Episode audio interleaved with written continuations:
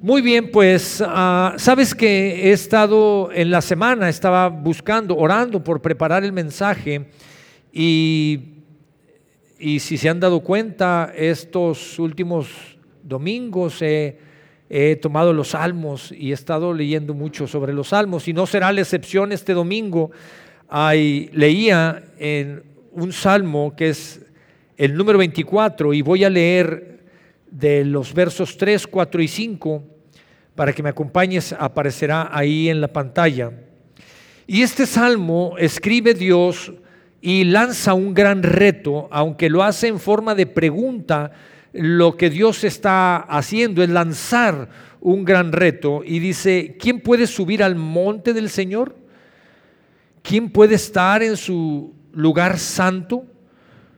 Solo el de manos limpias y corazón puro, el que no adora ídolos vanos ni jura por dioses falsos. Quien es así, y aquí es donde viene la recompensa, el premio, la bendición, quien es así recibe bendiciones del Señor. Dios su Salvador les hará justicia, es lo que dice. Y yo creo que si algo buscamos en estos tiempos es justicia de Dios.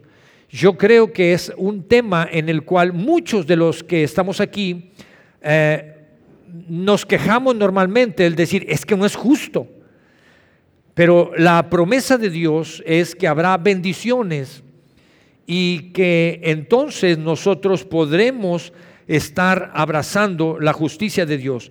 Él hará justicia sobre nuestras vidas. Pero más allá de todo esto, me llevó a pensar cómo empieza el Salmo y el reto y la pregunta que suelta es, ¿quién subirá al monte del Señor? Y cuando estaba ah, preparándolo, volteaba eh, el escritorio, lo tengo junto a la ventana y estaba viendo el Cerro de la Silla, la majestuosidad del Cerro de la Silla en todo su esplendor y me llevó este salmo y entonces me llevó a pensar y decir, ¿quién subirá al monte del Señor? Y yo, Dios, ¿por qué pusiste un monte? ¿Por qué no dijiste, ¿quién irá a la plaza que está aquí a unas cuadras? O al parque. O sea, ¿por qué tenía que ser un monte Dios? Y veía yo el cerro de la silla y veía lo, lo alto y lo grande que es el cerro de la silla. ¿Alguien ha subido al cerro de la silla? ¿A las antenas? Hombre, pues qué bueno, los felicito y los demás los invito, aunque sea, vayan a darse una vuelta a la bandera, aquí a, al obispado, hombre. Se van a dar cuenta que también está de subidita y es una loma. Pero veía yo el cerro de la silla y veía este salmo y decía, ¿quién subirá al monte del Señor? Y yo, ¿por qué un monte, Dios? porque implica esfuerzo. Los que hemos subido, hemos estado ahí, implica el subir no solamente es un gran esfuerzo que tienes que hacer, es, es un gran reto el poder llegar hasta arriba. En muchas quizás de las ocasiones o en muchos momentos ah, te dan ganas de regresarte y de quedarte ahí. Pero me llevó a pensar que en el resto de la Biblia y me llevó a pensar que ah, Moisés tuvo que subir al monte Sinaí y estando Moisés en la cima del monte Sinaí, ahí es cuando Dios le entrega los diez mandamientos. Y me llevó a pensar en Elías cuando ah, sube al monte Carmelo y llega a la cima del monte Carmelo y no son lomitas, sube al monte Carmelo y estando arriba ora a Dios y el fuego de Dios desciende. Y si nos vamos al Nuevo Testamento, por poner algunos ejemplos, está Pedro, está Juan, está Jacobo, y suben al monte de la transfiguración, y ahí en el monte de la transfiguración ven la gloria de Dios. Ah, y definitivamente Dios pone esta figura no es que exclusivamente la presencia de Dios o tengas que subir el cerro de la silla para que la gloria de Dios esté en tu vida, es la figura que Dios usa porque representa el gran reto que se tendremos al, al tomar la decisión de ir y subir ahí. Y eso me lleva a pensar en algunos tipos de personas que habemos, en donde hay algunas personas que tienen el deseo, el anhelo, Pero el tener el deseo y el anhelo no es suficiente, hay que tomar el reto, la decisión de hacer las cosas, de ir y subir al monte, a la cima del monte. Y hay personas que, aunque tienen el anhelo, el deseo de hacerlo, no es suficiente cuando empiezan a subir y cuando se dan cuenta que hay tramos que son adversos, entonces ah, declinan el seguir subiendo. Y hay un grupo de personas que renuncian a esto al esfuerzo. Porque sabes que el subir se representará esfuerzo, pero el mantenerte en la cima representará todo un reto. Y ese grupo de personas renuncian. Pero es el grupo de personas que se convierten en llorones, es el grupo de personas que se convierten en quejosos, el que se quejan del camino, se quejan de todas las circunstancias que durante la vida van viviendo y lo más fácil es culpar circunstancias, adversidades y personas ajenas. Y para ellos tienen las excusas perfectas para la tristeza y es la excusa perfecta para la depresión. Y no lo estoy minimizando, solamente estoy diciendo la fuente de la tristeza y de la depresión es cuando hay renuncia, porque esto a veces se convierte en hábito. Y entonces le das cabida a la excusa, le das cabida al motivo para el cual sentirte triste y deprimido. Y entonces empiezas a tener o empiezan a tener las excusas perfectas. Y la justificación perfecta es que hay más personas así, igual que yo, que cómo se están sintiendo.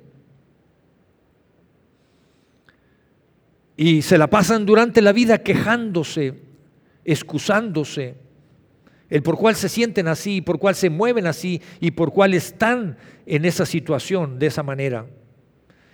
Y podemos ver otro grupo de personas en los cuales eh, tienen el anhelo, el deseo, toman el reto y empiezan a subir y se presentan adversidades y pasan las adversidades. Y puedes darte cuenta tomando esta misma figura que aproximadamente la mitad del Cerro de la Silla está lo que en un tiempo intentó ser el telesférico y hay una placa de concreto en la cual puedes ver la vista preciosa y maravillosa de la ciudad, aunque no es la vista completa. Y eso genera satisfacción y es bueno porque acabas de obtener un éxito, acabas de llegar a la mitad del monte, del cerro. Pero tienes que tener cuidado de no conformarte con esto Tienes que tener cuidado porque no es logrado, no has llegado a la cima. Y muchas personas están disfrutando, lo cual es bueno. No estoy diciendo que sea malo, estás disfrutando lo que estás viviendo. Pero uno de los riesgos de los éxitos es que podemos caer en conformismo, podemos caer en un momento de arrogancia, en el cual conformismo, lo cual se puede convertir en arrogancia. Y eso nos lleva a vivir en complacencia. Y eso es uno de los riesgos del éxito. Acabamos de lograr algo, pero muchas veces nos sentimos cómodos ahí donde estamos, nos sentimos cómodos en la relación del matrimonio, en la, razón, la relación de familia, en el trabajo, en el negocio, en lo que estamos haciendo. Y no es que necesariamente sea malo. Lo que estoy diciendo es que no puedes dejar, no permitas que el éxito te quite, eh, te robe el deseo de seguir avanzando y de seguir subiendo a la cima. No has llegado a la cima. No permitas que los éxitos que vas logrando te quiten, te roben el deseo de seguir avanzando a la cima, porque entonces no serás exitoso por mucho tiempo. Estarás estancado. Te generará conformismo, arrogancia, y una vez que empieza a haber arrogancia, empiezas a cerrar la puerta para dejar de ser enseñable. No necesito que alguien venga y me diga las cosas. No necesito el consejo de nadie y empezamos a cerrar la puerta para dejar de ser enseñables, enseñables por la palabra de Dios. Y empieza a haber arrogancia. Y empieza a haber complacencia. Y cuando hablo complacencia me estoy refiriendo a complacencia con respecto al pecado. Y si tú te vas a reunir con algunas personas, te vas a juntar con personas que son complacientes, reúnete con ellos, pero reúnete con ellos para sacarlos de la complacencia, no para ser complaciente tú con el pecado. Jesús lo hizo. Jesús se reunió con gente que era complaciente con el pecado, pero se reunió con ellos para rescatarlos, para sacarlos de ahí, no para hacerse conforme a ellos.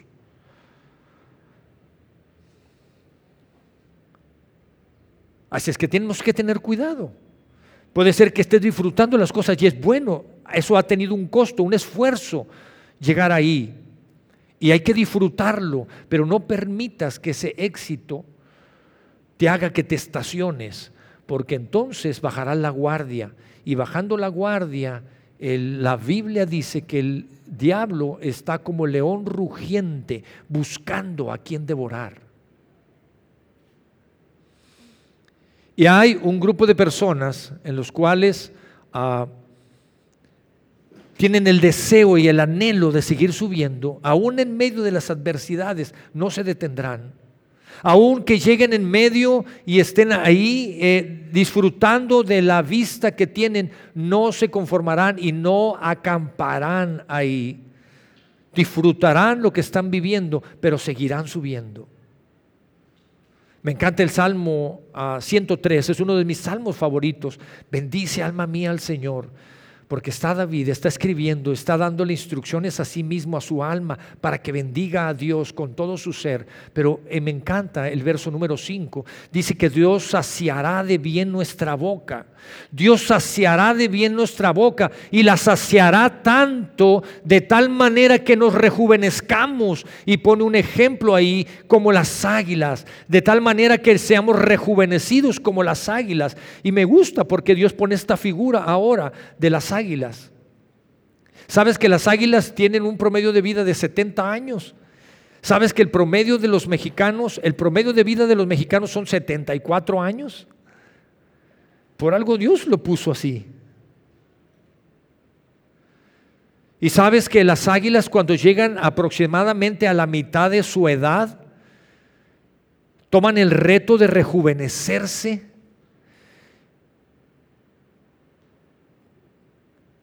se elevan, toman vuelo, emprenden un vuelo y vuelan y se van a la parte más alta de la cima de una montaña. Y ahí en la parte más alta de la cima de la montaña lo que hacen es golpear su pico contra una roca, rasparlo hasta el grado de tumbar su pico para que salga un pico renovado, un pico fuerte porque con el tiempo se va retorciendo su pico y una vez que tienen ese pico fuerte, renovado, ah, empiezan a arrancarse las uñas de las patas para que salgan de nuevo y sean renovadas esas uñas. Y una vez que logran ese proceso, empiezan a quitarse pluma por pluma hasta que se despluman. Ahora sí que el... E, e, ¿Tú has escuchado que, que de repente dicen, hombre, se lo desplumaron? ¿Sí? Pues se despluman solas. Y empiezan a nacer sus nuevas plumas y pueden emprender nuevos vuelos a las alturas. Y me encanta cuando Dios escribe y usa esta figura y dice, tú serás renovado como las águilas. Pero sabes una cosa, eso sucede en la cima. Eso no sucede a la mitad aunque la mitad sea un éxito, un triunfo, un logro, y puedas estarlo disfrutando, no te estaciones, no saques la casa de campaña, no te conformes con eso. Porque entonces va a haber complacencia. Y mira lo que dice la palabra de Dios con respecto a la complacencia. Me voy a Proverbios, capítulo 1, en el verso 32. Dice, su descarrío e inexperiencia los destruirán.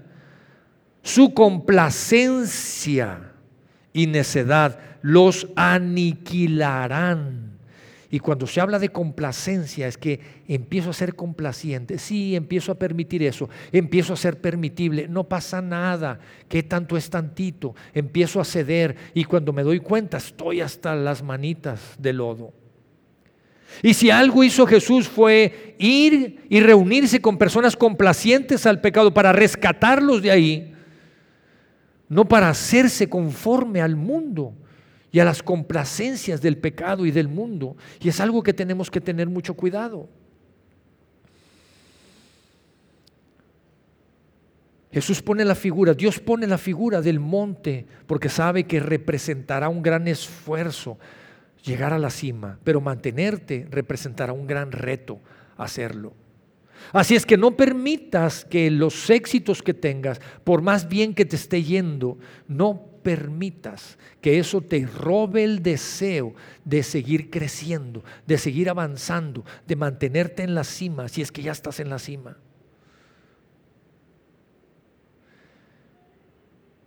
Y tenemos que tomar la decisión por fe como hijos de Dios, así dice su palabra en Hebreos, es por fe, por el gozo de lo que viene delante de nosotros, en aquel que nos enseñó, en aquel que subió el monte y logró a la cima el propósito de su vida. Estoy hablando de Jesús.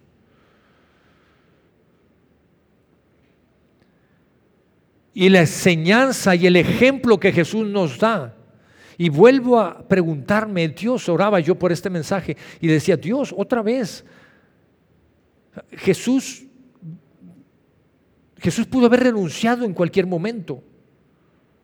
¿Sabes? Cuando Jesús estaba orando en el huerto del Getsemaní, está Jesús orando ahí y vienen, lo apresan, lo arrestan y se lo llevan. ¿A dónde se lo llevaron? Se lo llevaron a la casa del sumo sacerdote. Ahí pasó la noche en la casa del sumo sacerdote. Y sabes que se quedó el día, esa noche se quedó en su casa y no se quedó en la habitación de huéspedes. ¿eh? No lo hospedaron en la mejor recámara. Lo mandaron al sótano y en el sótano había un calabozo, un agujero en donde cabe apenas una persona. Y lo bajaron con unas cuerdas para que de tal manera no pudiera salir. Y ahí pasó la noche en un sótano, en un calabozo frío. A ver si así Jesús se arrepentía de andar diciendo que era el Hijo de Dios, el Salvador del mundo, para que abandonara el propósito. Y en la mañana cuando lo sacan, Jesús mantiene el propósito, sabía lo que representaba, el esfuerzo que representaba. Y de ahí lo mandan con el gobernador, con Pilato al palacio, lo entrevistan y después de decidir que sueltan a Barrabás y que él será crucificado, él pudo haber renunciado ahí, haber dicho ya, el haber dormido una noche en un calabozo es suficiente. El que sigue. Y al no renunciar se lo llevan al pretorio, que es otra cosa más que el patio, y ahí lo golpean, lo maltratan, lo desnudan, para ver si renunciaba. Y Jesús no renunció.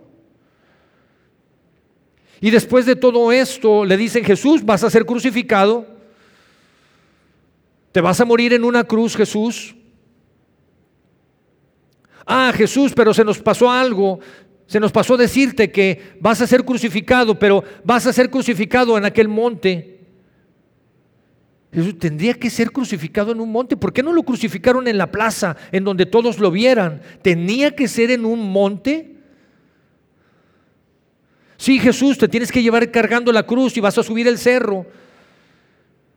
Y tuvimos la oportunidad, así yo, de estar ahí en el Gólgota, en el monte del Gólgota, que es ah, en hebreo, en, es traducido como la calavera, porque tiene una, forma de, calavera ese, ese cerro. Y estuvimos allá al pie de ese cerro viendo. Eso tuvo que subir Jesús cargando una cruz.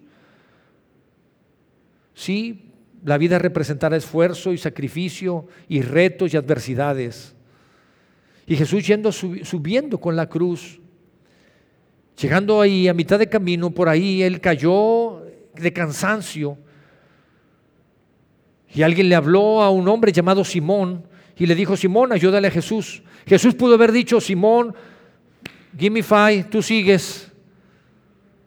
Aquí me quedo yo, yo aquí me regreso para la casa ya cumplí. Pero Jesús siguió. Y todavía cuando Jesús llega a la parte más alta de ese monte, de ese cerro, Jesús, aquí vas a ser crucificado, te vamos a clavar, sigue siendo humillado, maltratado.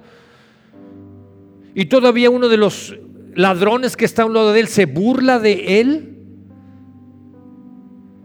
Pero cada vez, cada paso que Jesús daba hacia ese cerro, cada vez que Jesús daba un paso hacia la cima, estaba pensando que ahí estaba la victoria. Jesús salir dando cada paso dentro de la adversidad que representaba subir a ese monte, sabía que allá arriba había salvación. Jesús estaba consciente que el llegar a la cima estaba la libertad. Jesús sabía que el llegar a la cima estaba la restauración, la sanidad y la restauración. Solo que esa salvación, esa libertad, esa sanidad y esa restauración eran para ti, para mí.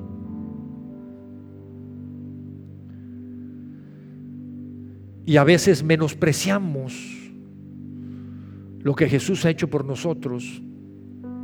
A veces condicionamos el mensaje de Dios para con nosotros. A veces condicionamos y decimos, Dios, no me gusta muy bien lo que yo estoy leyendo aquí parece que es una exageración. Mm. Súbete a la cruz a ver si se te hace una exageración. Hebreos capítulo 10 dice, pero mi justo vivirá por fe. Mi justo vivirá por fe. Y si vuelve atrás, no será de mi agrado. Iglesia, al menos aquí en aliento no hay vuelta para atrás. Nuestra cultura como iglesia no es vuelta atrás, al menos mientras yo sea el pastor de esta iglesia. No renunciaremos. Y si vamos a la mitad del cerro, no acamparemos a la mitad del cerro, disfrutaremos la vista, lo que implica. Pero no renunciaremos, no acamparemos a la mitad porque hay más todavía, porque significa que es una tentación para la complacencia.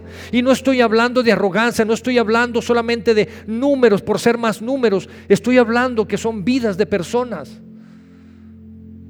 Como iglesia estoy hablando, no nos detendremos. Hemos vivido prácticamente dos años adversos con la pandemia y seguiremos de pie, luchando orando cada martes, ahora los martes en la noche, seguimos orando, creyendo que nuestra fe crezca.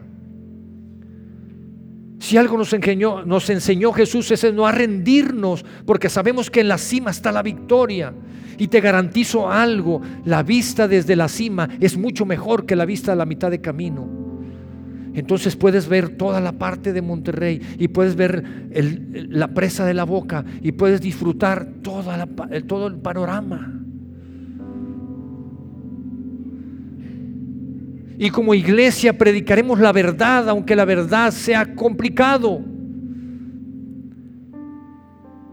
No diremos verdades a medias, predicaremos la verdad, porque la verdad es lo que hace que cambien los corazones, la verdad es lo que hace que cambien las vidas. Aunque eso sea adverso y complejo, aunque quizá hay algunas personas que no les guste tanto lo que estamos hablando, lo que estamos diciendo, porque son las verdades de Dios, porque va en contra de la complacencia del mundo. Dios no nos llamó a vivir una vida religiosa, nos llevó a vivir su palabra. No a ser complacientes conforme al pecado Él nos ha dado propósito para que tengamos éxito y cumplamos el propósito y lo disfrutemos. Así es que iglesia, no nos detendremos, no nos conformaremos, abrimos una tercera reunión, qué bueno, pero no nos vamos a detener ahí. Y lo digo desde una perspectiva no de números, porque en aliento siempre serán más importantes las personas que las cosas. Aquí en la iglesia, en esta iglesia, siempre serán más importantes las personas que las cosas. Y si nosotros nos seguimos esforzando como personas, como familias, como iglesia, seremos luz en medio de la adversidad allá afuera.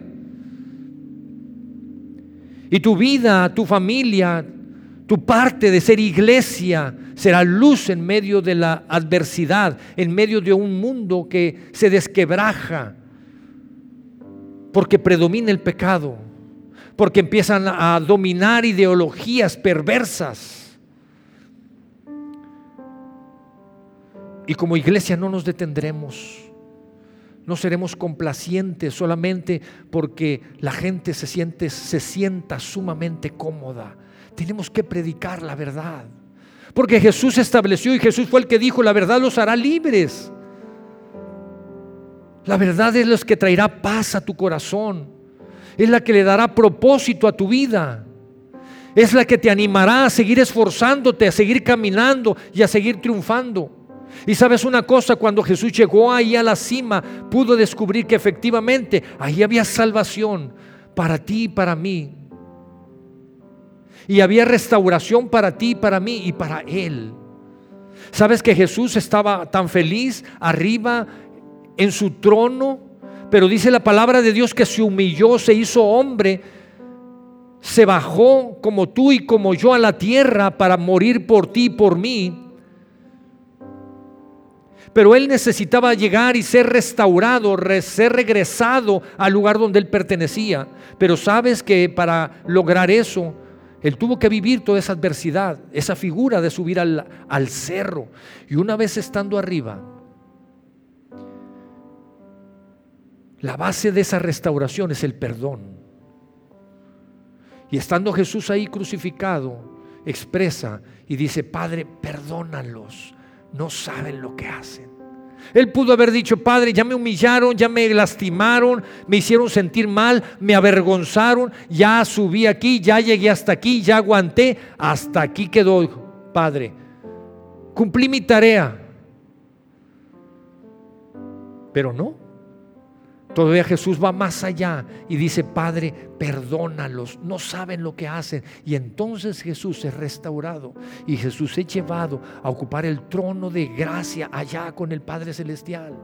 Así es que déjame decirte algo, no basta cuando tú sigues caminando y vas a llegar a la cima, eso implica perdonar a quien tengas que perdonar. Dios, tú no sabes lo que me hizo. No, no lo sé si no me lo cuentas.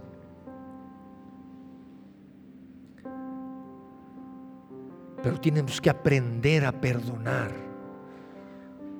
Es que no sabes cuán difícil es. Sí, sí lo sé. Yo también he tenido que perdonar cosas. A mí también me llegan los balazos. No nomás a ti. Y sabes una cosa, la restauración, el perdón va más allá de a quien estés perdonando. Tiene que ver más contigo, con tu corazón con tu vida, contarte libertad y no estar atacado, atado a esa amargura.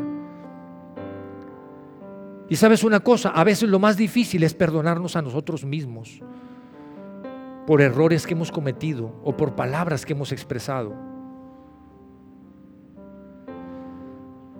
Pero Jesús nos enseña, Jesús nos sigue enseñando en todo ese proceso, en esa figura de llegar a ese monte a esa cima.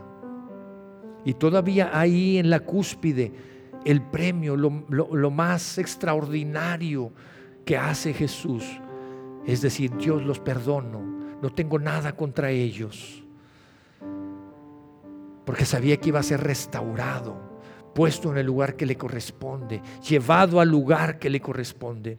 Así es que iglesia, yo no sé en cuál etapa estás o qué momento estás viviendo, pero si tú has, has abandonado, si tú has ah, desertado, te animamos a que te unas a nosotros, a que te levantes y sigas subiendo la montaña con nosotros.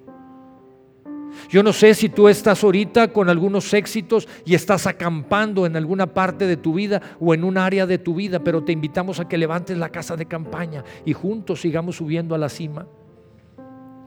Y juntos nos esforcemos y nos ayudemos y nos apoyemos y podamos seguir subiendo, porque arriba indudablemente hay bendición abundante. ¿Quién subirá al monte del Señor? ¿Quién subirá al monte del Señor? El de manos limpias y corazón puro. Allá habrá bendición.